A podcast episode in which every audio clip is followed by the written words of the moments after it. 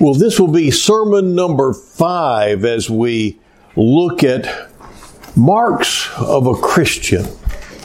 And today we're looking at the mark of love. And we heard all about it here in 1 Corinthians 13th chapter. And uh, sadly, this is one of those marks that seems to be leaving our nation if you just look around, and we're going to be going through that. Back in 1971, Wilbur Rees wrote this poem that I'd like to begin with. I would like to buy $3 worth of God, please. Not enough to explode my soul or disturb my sleep. Not enough to take control of my life.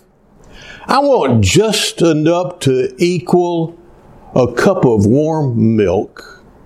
Just enough to ease some of the pain from my guilt. I would like to buy $3 worth of God, please. I would like to find a love that is pocket sized. I don't want enough of God to make me love a black man or pick beets with a migrant. Not enough to change my heart. I can only stand just enough to take to church when I have time. Just enough to equal a snooze in the sunshine. I want ecstasy, not transformation. I want the warmth of the womb, but not a new birth. I would like to purchase a pound of the eternal in a paper sack. If it doesn't work, I would like to get my money back. I would like to buy $3 worth of God, please. I would like to hide some for a rainy day, not enough for people to see a change in me, not enough to impose any responsibility, just enough to make folks think I am okay. Could I just get $3 worth of God, please? Well, according to what the Apostle Paul told us and what the Bible tells us, the answer is no. You can't get just $3 worth of God. It's all or nothing. You don't just take some of what He has to offer, you have to take the whole thing. In talking about love, Paul makes it clear that it is the most important thing of all. It's more important than having great gifts of speech or spiritual gifts or uh, have great faith and great commitment. All of those things are nothing if we do not have love. And then at the close, he says, faith, hope, and love. Now abide these three. But the greatest of these is love. The passage that we read this morning, 1 Corinthians 13, everybody just loves it. If you just say 1 Corinthians 13, someone is going to say, Oh, I love that passage. It reminds me of a little girl who was invited for dinner at the home of her first grade friend. The vegetable was buttered broccoli, and the mother asked if she liked it. Oh, yes, the child replied politely. I love it. But when the bowl of broccoli was passed, she declined to take any. And the hostess said, I thought you said you loved broccoli. And the girl replied sweetly, Oh, yes, ma'am, I do, but not enough to eat it. I'm afraid that when it comes to 1 Corinthians, thir- the chapter 13, uh, that people love it like that little girl loved broccoli. They love it They love the way it sounds, but not enough to practice it. If they did, we'd be living in a different world today than we're living in. I, I was thinking about it. It's kind of like they, they, they, they like it and they love it like we would love an Italian opera. It sounds really good, but we have no idea what's being said or sung, do we? And all these people that say they just love 1 Corinthians 13, I don't think that they have really looked at the demands that 1 Corinthians 13 makes on each and every one of us. If so, we would be so under conviction. I try never to preach directly to one person. I try not to have just one person in mind when I'm preaching and whatever I'm preparing for my sermon. But that doesn't mean it might not apply to you. And so this morning, let me just say, if the shoe fits, wear it, but I'm not preaching to you. Okay? I can remember one time I was preaching and there was a guy sitting out in the congregation, a church member, never came to church. And he was sitting out there and he was one of the meanest, most cantankerous people you ever saw.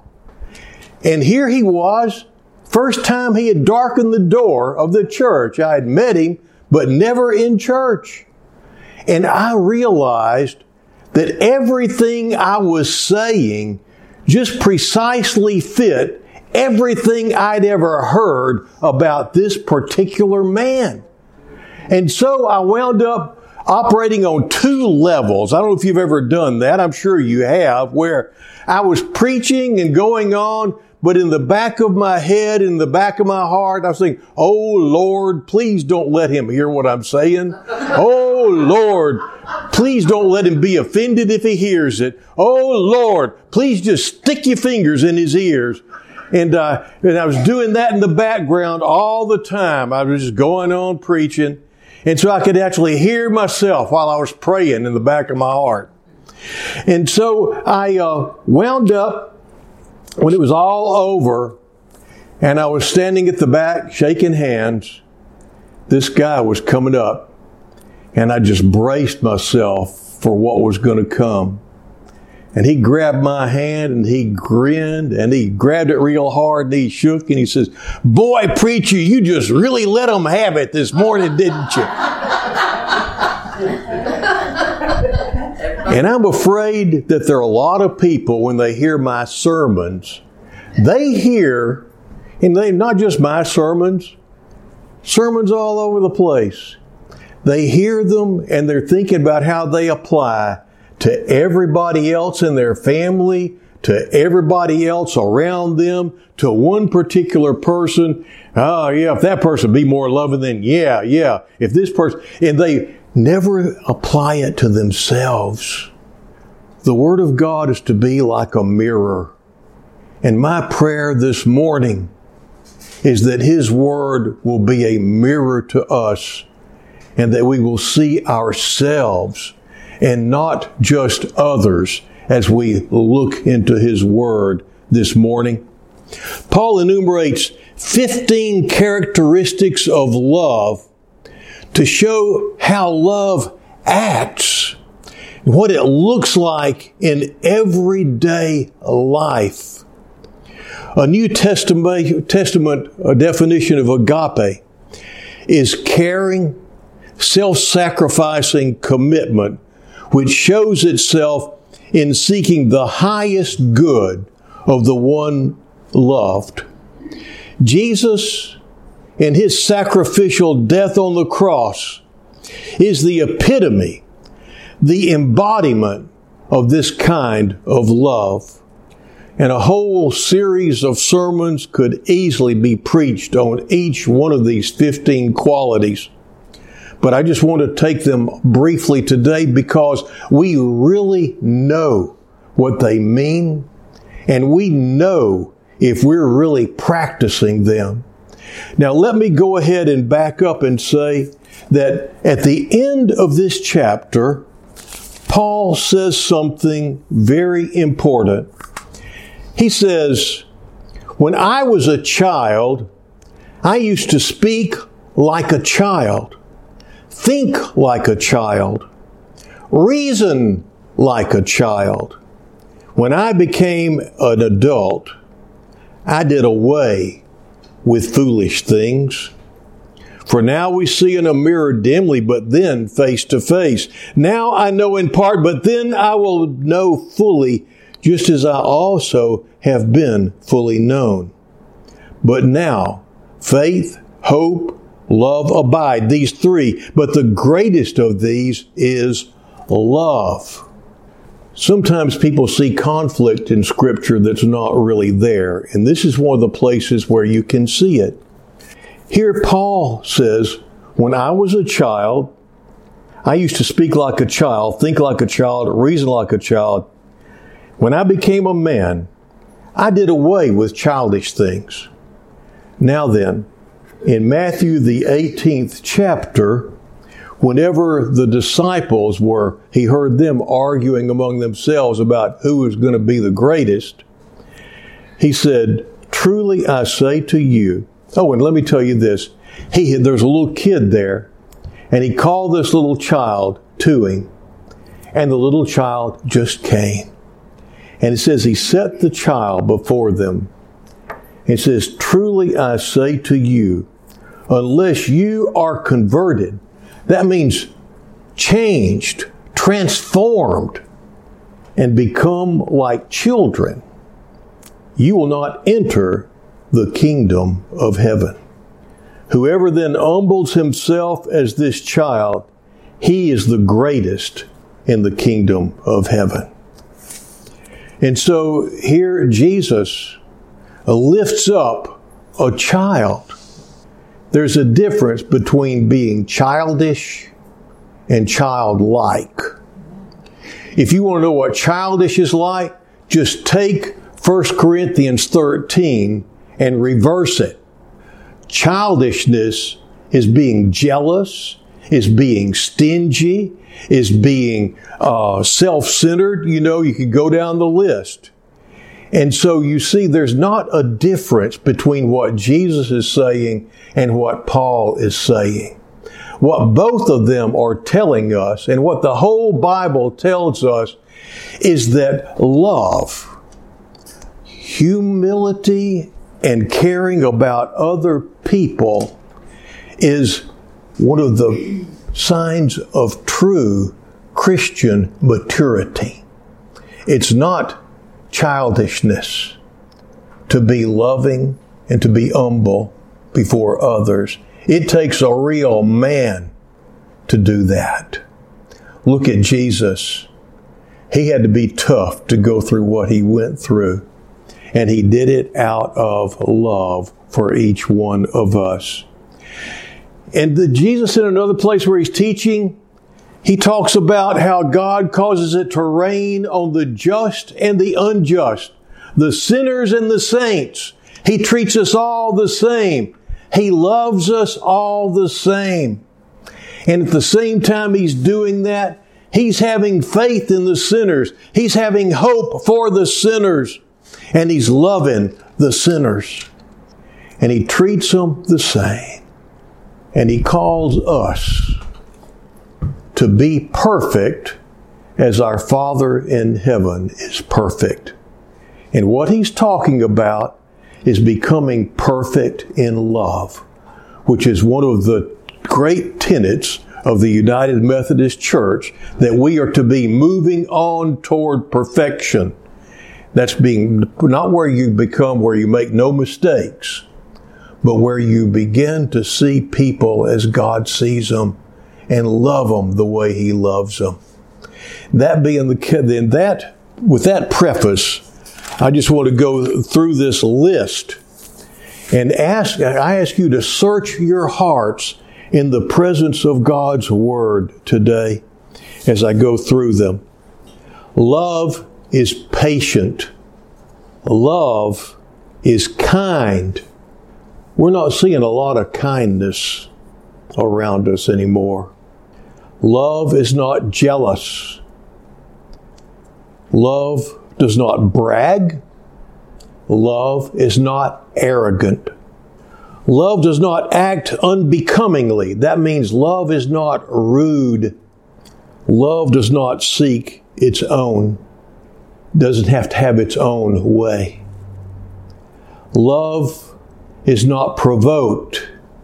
That means love isn't short tempered. I like the way I read one translation says love isn't touchy.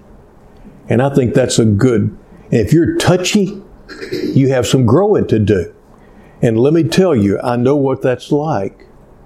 But the thing is, many times, let me say, if you're touchy, it's because your emotional plate is full. You're carrying a load of pain or frustration of some sort. And the Lord wants to help you with that so you won't have to be touchy anymore.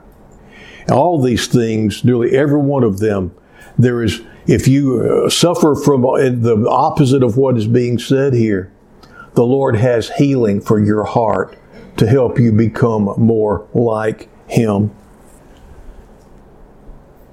Love does not take into account a wrong suffered. Number 10 and 11. Love does not rejoice in unrighteousness, but rejoices with the truth love bears all things. Now, this word bears all things can mean two different things. It can mean to uh, bear up under, to carry a load, and it can also mean to protect by covering. You know, we're told that love covers a multitude of sins. God in His love has covered our sins with the precious blood of Jesus. And so I think whenever it says bears all things here, it means that in that context, it means that it uh, protects. Now, let me explain this a little bit more. Love doesn't broadcast its problems to others. Love doesn't put down others with jokes or sarcasm or put downs. Love defends the character of another person as much as possible within the realm of truth. Love won't lie about weaknesses, but neither will it deliberately expose and emphasize them. Let's face it, Often love covers and protects others from you. That if it wasn't for your love, you'd get them. Let's just face it, okay? In fact, Billy Graham's wife is a perfect example of this. She was asked one time if she ever thought about divorcing her husband. And she thought about it and she says, no, divorce, never thought about divorcing him. I did feel like killing him a few times. But you see, love covered Billy Graham. And so she didn't act out on it. Love protects. Number 13, love believes all things. Love hopes all things. Love endures all things. Think of what the Lord endures from us. Love endures all things. You know, whenever I was called into the ministry, I knew everything the passage was going to be required of me. And I knew that if I tried to practice this, I'd probably get hurt. It's risky. You risk being hurt when you love the way that God tells us to love. And I'd put up walls to keep out people because people caused pain. And so I told the Lord, I said, Lord, if I do that, if I stick my neck out, somebody's going to whack it. I'm going to get hurt. He said, Yeah, I know. And you could tell, even in his voice, in my heart, he was speaking from experience. And then he said, But you know, 11 out of 12 ain't bad. Look at all the people he poured himself out for and into. And yes, some of them hurt him. He poured himself deeply into 12 men, and one of them betrayed him and put him on the cross. But it was worth it, and God used what that betrayer put him through for his glory. And you can count on the same thing happening when you really put this stuff into practice. Yes, you might get hurt, but if you're not willing to risk getting hurt, then you're not willing to take up your cross daily and follow Him. So don't call yourself a follower of Christ if you're not willing to risk it because he said, If anyone would follow me, they must take up their cross daily and follow me. And this is what he's calling us to, folks.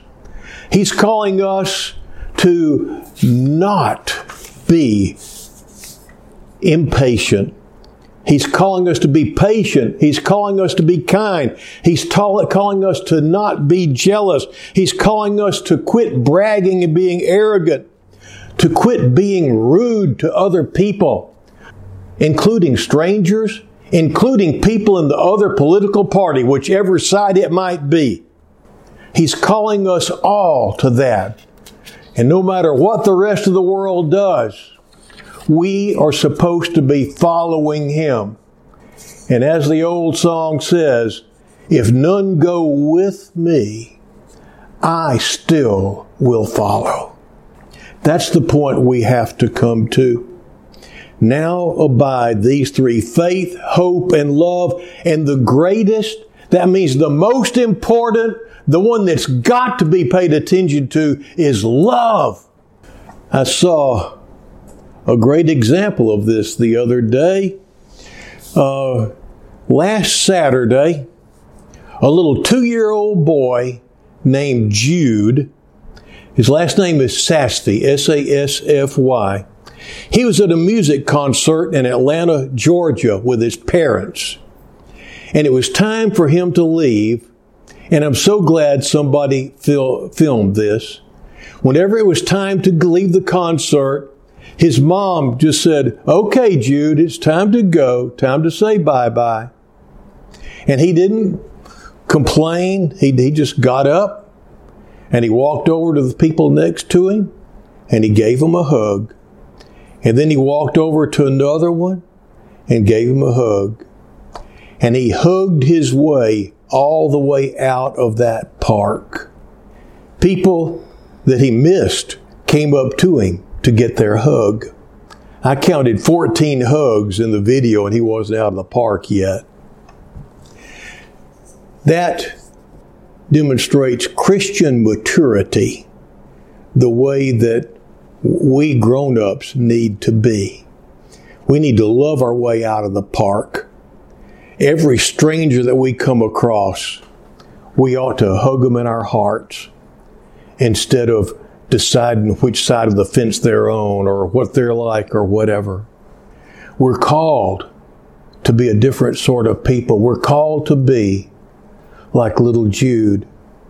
As Jesus said, unless you become converted and like a little child, you will not enter the kingdom of God.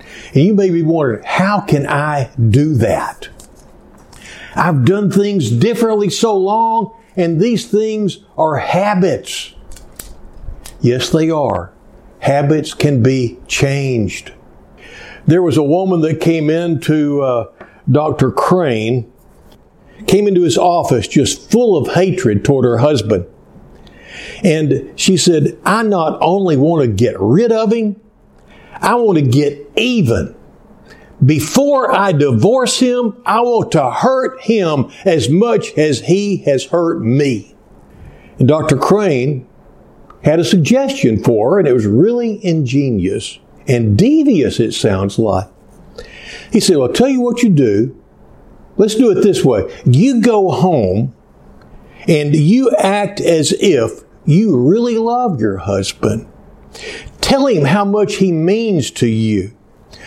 Praise Him for every decent trait Go out of your way to be as kind, considerate, and generous as possible.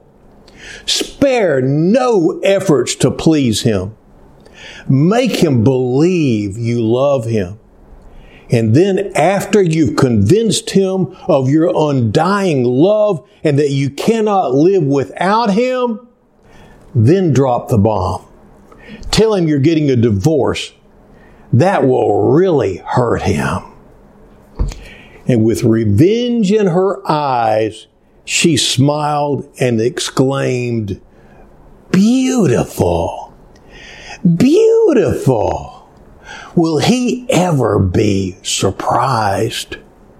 And she did it with enthusiasm, acting as if for two months she showed love, kindness, listening, giving, reinforcing, sharing, and then when she didn't return to his office, Dr. Crane called her. He said, Are you ready now to go through with the divorce? Divorce? She exclaimed. Never. I discovered I really do love him. So, how do you do it? You just start. And if he, you just have to act as if, then you just act as if. In counseling, there's a phrase for that. It's called fake it till you make it. And the thing is, as you change your actions, your feelings will follow. And so I want to encourage you, if you have been a person who has not been one that fits this description, start when you leave here today, faking it till you make it, and I promise it won't be long before you'll be like little Jude. In the name of the Father, the Son, and the Holy Spirit. Amen.